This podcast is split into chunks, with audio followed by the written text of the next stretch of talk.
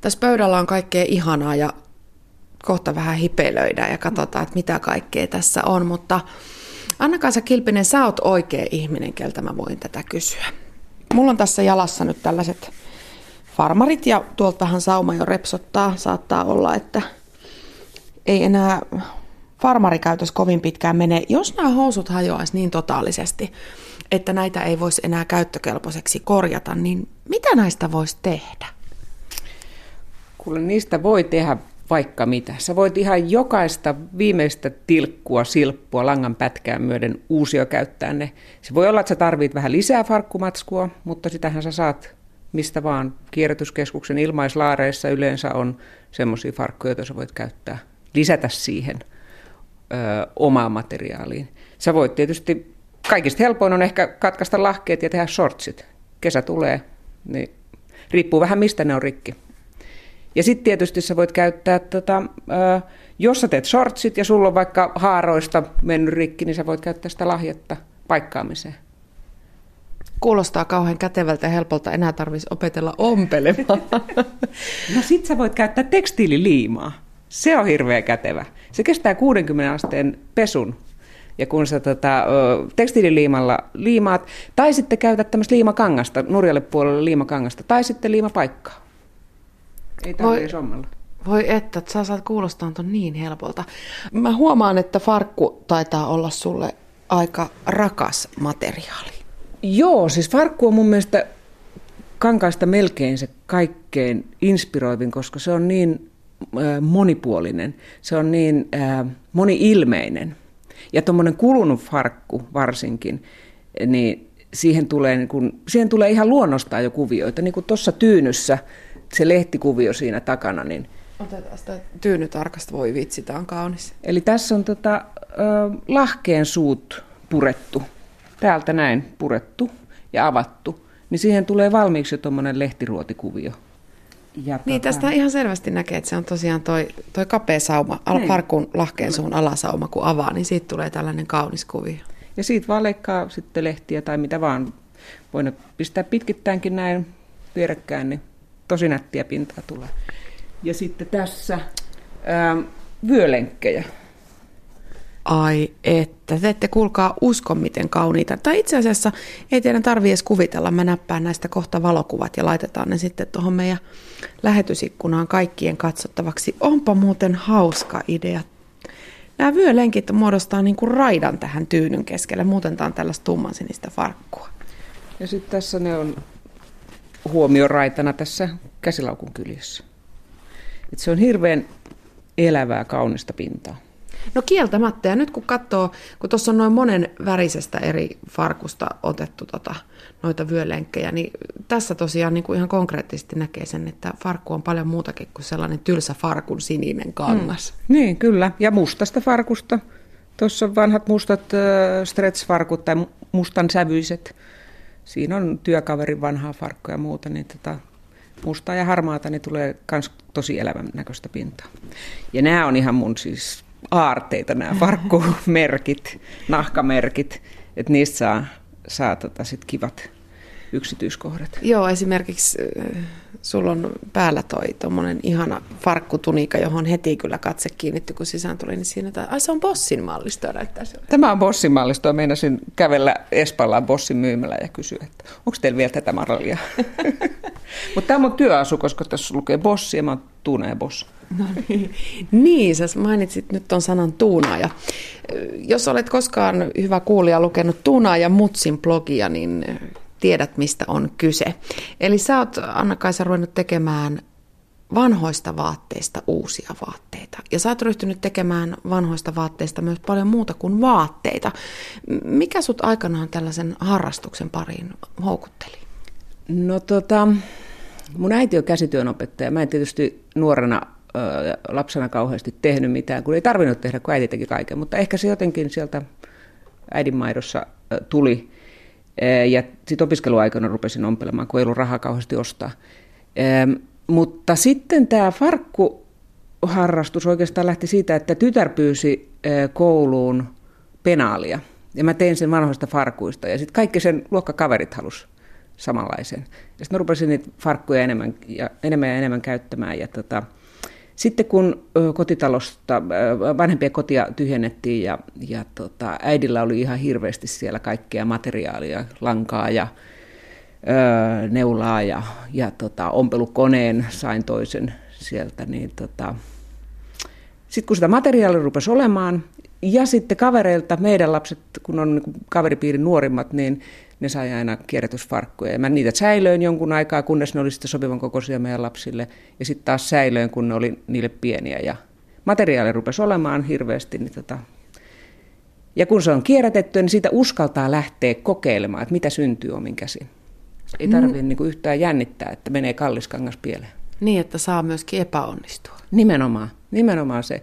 Saa kokeilla ja ei se nyt usein ensimmäisellä kerralla onnistu, tai jos se onnistuukin, niin sitten sä voit kehittää sitä ideaa aina eteenpäin ja, ja tota, sillä tavalla niin kuin ottaa sen oman luovuutesi käyttöön. Mitä kaikkea sä näistä kierrätysmateriaaleista sitten teet? No tietysti vaatteita uusiokäyttöön. Tässä on esimerkiksi ihana kukkahame, sen tarinan saat kertoa kohta. Tässä on tuunattu vanha hame, Oi, ihana. hame tämmöisellä vähän desigual-tyyppisellä. Nämä on tämmöisiä näytekankaita, äidin, äidin tota vanhoja näytekankaita, eri värisiä. Ja Aivan ihana. liimattu siihen ja sitten tämmöisellä niin väliaikaisella sprayliimalla ja sitten ommeltu päälle. Joo, ja tässä on tällainen musta vakosamettihame, niin saanut aivan uuden elämän. Tosi kivan näköisiä tällaisia värikkäitä palloja täällä helmassa.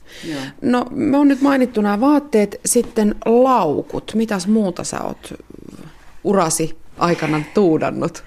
Siis laukkuja tosiaan niitä syntyy farkuista tai sitten noista vanhoista nahkatakeista, mutta, mutta siis ähm, kaikenlaiset sisustustuotteet, tyynyt, sohvatyynyt. Joo, niitä on tässä ympärillä. Sitten tuolla on itse asiassa farkuista tehty mattokin. Joo, se on vyötärökaitaleita purettu, kun ensin niistä vyötärökaitaleista purkaa ne vyölenkit, josta saa noita kivoja koristeraitoja, niin sitten ne vyötärökaitaleet voi punoa. Jos niitä on vähän, niin tämmöisiä pannunalusia. Tai sitten tuossa on 36 farkut. Et tota, muutama on tullut purettua tässä. Mut on se kyllä ollut sen arvostakin, koska tuo matto on ihan älyttömän hyvän näköinen. Ja sitten tota, koirapetejä, tai tämmöisiä lemmikkipetejä, joita me tehtiin pajassa just viime viikonloppuna. Ja mun pajassa, kun on tämmöinen tuunaustakuu, että jos ei saa siinä paja-aikana sitä valmiiksi, niin mä teen sen sitten loppuun itse. Ja tota, nyt täytyy tänään sitten toimittaa. Sä mainitsit noin vanhat nahkatakit. Onko siitä Joo. esimerkkiä? Näyttäisi olevan. Tota, Tämä on itse asiassa ihan ensimmäinen. Öö, mä olin aikoinaan, mitähän siitä on, olisiko viisi vuotta aikaa, varustelleka järjesti semmoisen nahkapajan, johon mä menin tekemään. Ja siellä totesin, että ihan normi ompelukoneella pystyy ompelemaan nahkaa, ja sitten mä innostuin siitä ihan hirveästi. Ja tota, nyt mä oon tehnyt sitten kavereille, itselleni. Tämä on joku 70-luvun vanha hippi, tämmöinen pusero, ihan niin kuin sisäkäyttöön tarkoitettu pusero, josta tein laukun. Ja tämä on joku motoristin takki, jota pistin siihen vähän kultamaalia. Ja... Ai että. Niin siis ei tarvi mitään erikoista laitetta, vaan ihan normi ompelukoneella. Normi ompelukoneella pystyy ompelemaan tämmöistä äh, vaatennahkaa, mutta sen ompelukoneen täytyy olla kyllä niin kuin kunnollinen, vahva kone. Sen ja sitten siinä pitäisi olla, olisi hyvä olla nahkaneula tai sitten muuten semmoinen vahva ja iso reikäinen neula. Mutta sitten jos käyttää näitä huonekalunahkoja, niin kuin, niin kuin tässä on, niin siinä se vaatii kyllä sitten jo niin kuin supervahvan normikoneen tai, tai ihan teollisuusompelukoneen. Huonekalusta, mikä tämän nahkan tarina. Tästä on tullut tämmöinen kaunis kirjekuorimallinen laukku. Mistä tämä materiaali on? Tämä on, tota, mä olen aikoinaan ollut itse hotellialalla ja siellä, siellä on paljon kavereita edelleenkin ja sitten kun mä ilmoitin, että mä nyt siirryn, siirryn yrittäjäksi ja rupean, rupean enemmän tuunailemaan, niin sitten mä sain viestin Facebookin kautta. Nämä on hotelli Klaus Koon huoneista poistettuja istuintyynyjä. jotka on ollut heillä varastossa pitkän aikaa.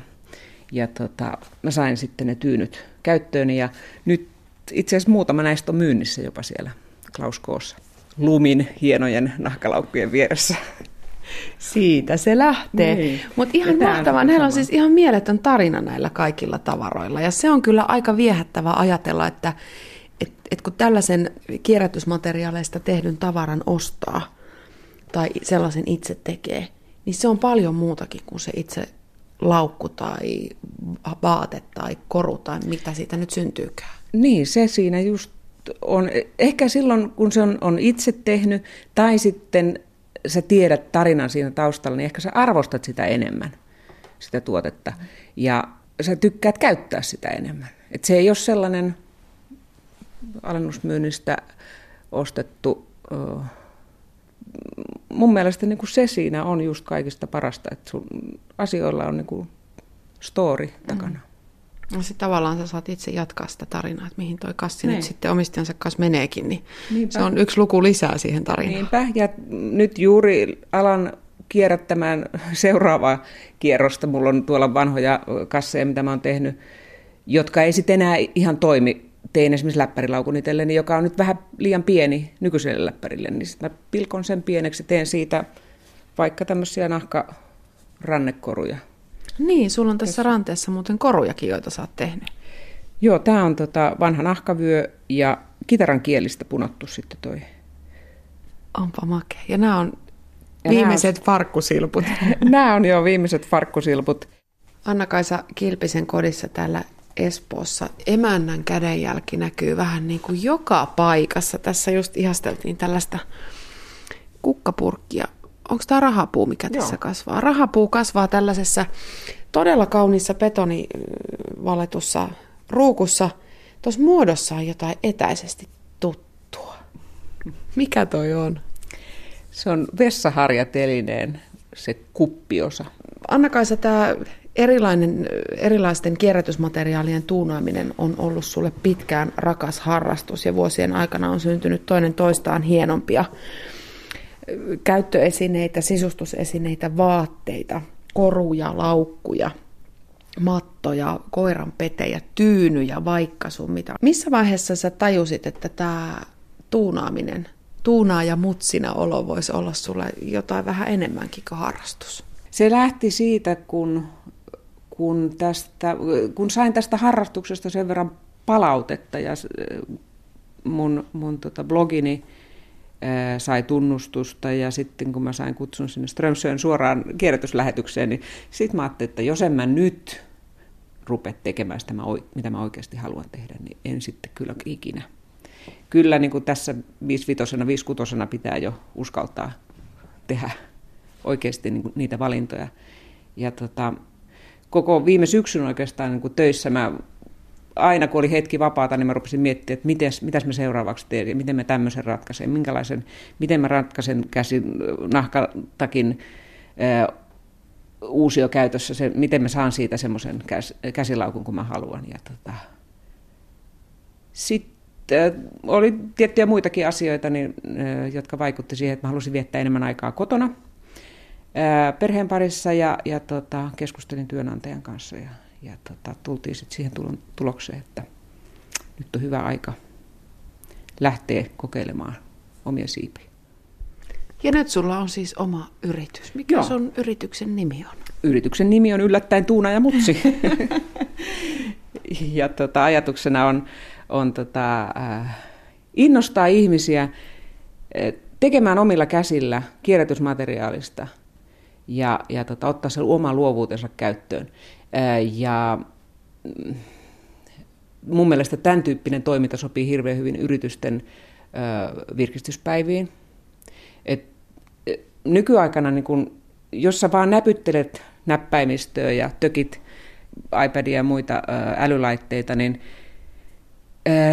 sä et saa sitä iloa, mikä tulee käsillä tekemisestä.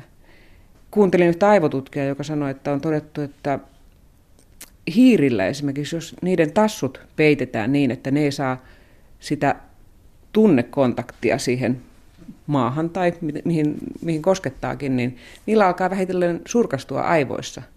ne osa-alueet, jotka sitä tunneaistimusta pyörittää tai ylläpitää. Ja me ollaan kädellisiä, meidän kädet on tarkoitettu käytettäväksi. Niin mun mielestä niin kuin juuri tämän tyyppinen tekeminen, niin se ensinnäkin hirveästi rentouttaa ja on ihan mahtavaa saada jotain omin käsin aikaiseksi. Ja kun se on sitä kierrätettävää materiaalia, niin se on niin ekologista, luonto kiittää. Onko se, anna niin, että kuka tahansa voi onnistua? Kyllä, totta kai. Eihän se ole muuta kuin ö, kokeilemista ja harjoittelemista ja teet jotain ja jos ei se mene heti kunnolla oikein, niin sitten vaan kokeilet uudestaan. Ei se ole muuta kuin harjo, harjoituksen puutetta. Niin sä sanoit tuossa, että yritysten virkistyspäiviä erinomaisen hieno idea. Mitä se kiertämättä onkin? Yleensä jos firmassa tällaisia teemapäiviä järjestetään, niin se on aika usein liikuntaa, mikä on tietysti ihan loistava asia. Mm. Mutta just sellainen täysin erilainen yhdessä puuhastelu, niin, niin kyllähän siinä oma viehätyksensä on. Niin. Ja, ja, ja tavallaan silloin ehkä ollaan sellaisella alueella, missä kukaan ei ole kovin taitava, jolloin tavallaan koko porukka on niin kuin samalla viivalla, jos on niin. kyse tällaisesta porukasta, missä ei kukaan juuri käsitöitä tee. Niinpä. Yhdistää kyllä. vähän eri tavalla. Kyllä, kyllä. Ja mä en oikeastaan ajattele sitä niin pelkästään käsitöinä, jos ajatellaan käsityöt, joko puutöitä tai mitä koulumaailmassa on. Mutta tota, Mä ajattelen sen niin, kuin niin päin, että joka firmassa syntyy poistomateriaalia. On se sitten vanhentunutta markkinointimateriaalia tai, tai jotain pakkausjätettä tai muuta, niin, niin tota, lähdetään niistä vaan miettimään, että mitä niistä voisi tehdä. Ja tehdään vaikka sinne firman kahvihuoneeseen joku yhteinen mobiile tai, tai tota, tehdään jostakin ää, roskasta sinne taideteosseinälle kimpassa. Sitten on kiva katella sitä, että me ollaan tehty toi. Mä, mä tein just ton kulman tai tuolla on mun tekemä kukka tai mitä vaan. Et se yhteisöllisyys siinä on kanssa tärkeää. Muistan omilta kouluajoiltani, oli paljon sellaisia perheitä, joissa oli taloudellisesti tiukka ja lapset kulki itse tehdyissä vaatteissa. Ja moni on sanonut jälkikäteen, että hävetti ihan hirveästi, kun niistä heti näkee, että nämä on itse tehtyjä, ei kaupasta ostettuja. Nykyään tavoitellaan sitä, että sun vaatteesta tai laukusta tai jostain korusta näkee, että tämä on itse tehty, koska se kertoo nykyään ihan eri asioista kuin silloin. Silloin huippuvuosina, 80-luvun huippuvuosina, kun kaikilla oli rahaa, sitä tuli ovista ja ikkunoista, niin se, että sulla oli kaupasta ostettu, oli mahtavaa ja hienoa. Ja jos jouduit tekemään itse, olit köyhä. Mm. Mutta nyt se on kiepahtanut vähän ehkä sillä päin, että se, joka kerska kuluttaa, niin se on se mölö. Mm. Ja sitten mm. taas se, joka tuunaa, kierrättää, uudistaa, käyttää vanhaa, niin se onkin se fiksu. Mm. Ja mm. jollain tavalla ehkä rikkaampi. Kyllä, kyllä. Ja mm, mikä on siis ihan mahtava kehitys. Se ideointi ja, ja tota, se, se luovuus siinä on se, se josta niin kuin mä ainakin itse saan eniten.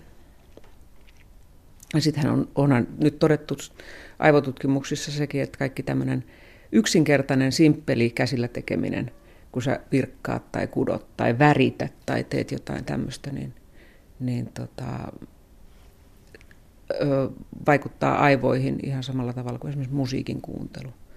Tai se edistää oppimista, jossa, jossa vaikka luennolla virkkaat Anna-Kaisa Kilpinen, kuinka tärkeää sulle on se, että nämä tavarat, vaatteet, kassit, kaikki sisustustavarat, mitä sä itse käytät, että ne on ekologisesti ja järkevästi tuotettuja?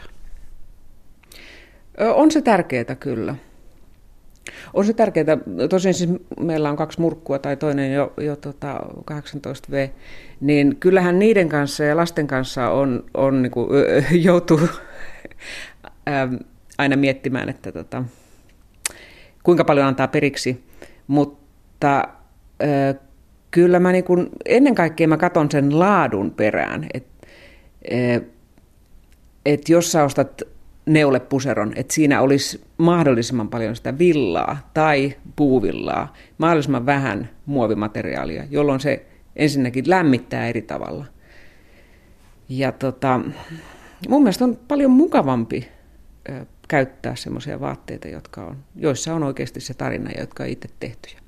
Pitääkö se muuten paikkansa, että ennen oli kaikki paremmin siinä suhteessa, että jos sä nyt ostat jonkun tai löydät jostain kierrätyskeskuksesta jonkun 70-luvun kankaan, niin onko se kangas laadultaan parempaa kuin nykyaikaiset materiaalit? Siis kyllä mä uskon näin. Mä, ei mulla ole siitä muuta kuin tämmöistä mututuntumaa, mutta olen paljon lukenut kyllä, että, että 70-luvun ja sitä ennen materiaalit on kestävämpiä. Niin kuin tuosta nyt Hameestakin näkyy, niin se on, se on 70-luvun verhokangasta ja tätä, tässä on jännä myöskin se, että vaikka tämä on ihan puhdasta puuvillaa, niin kun tämän pesee, niin ei sitä ole tarvinnut edes silittää. Että se on niin jämäkkää ja hyvää, hyvää materiaalia. Joo, tää, tässä on tämä kukkahame, johon tuossa aikaisemmin viitattiinkin, niin tämä kangas on kyllä ihan älyttömän hyvässä kunnossa. Se ei mm. ole haalistunut, se ei ole nyppyyntynyt, se tuntuu käteen hyvältä ja jämäkältä ja silloin kuitenkin ikänsä mm. 40 vuotta. Mm. Niin, kyllä. Ja sitten kaikki niin tämmöiset teepaidat ja muut, niin niissä on nykyään ihan hirveästi sitä muovia. E, ne on hiostavia kesällä ja sitten ne on kylmiä talvella. Kyllä mä aina sen katson, että niissä on tosiaan mahdollisimman paljon, mieluiten 100 prosenttia puuvillaa. Niin se on käyttökelpoisempi, pidempi ikäinen. Parempi tuunattava vielä sit sen jälkeen. niin, siitä riittää käytettäväksi moneksi vuosikymmeneksi.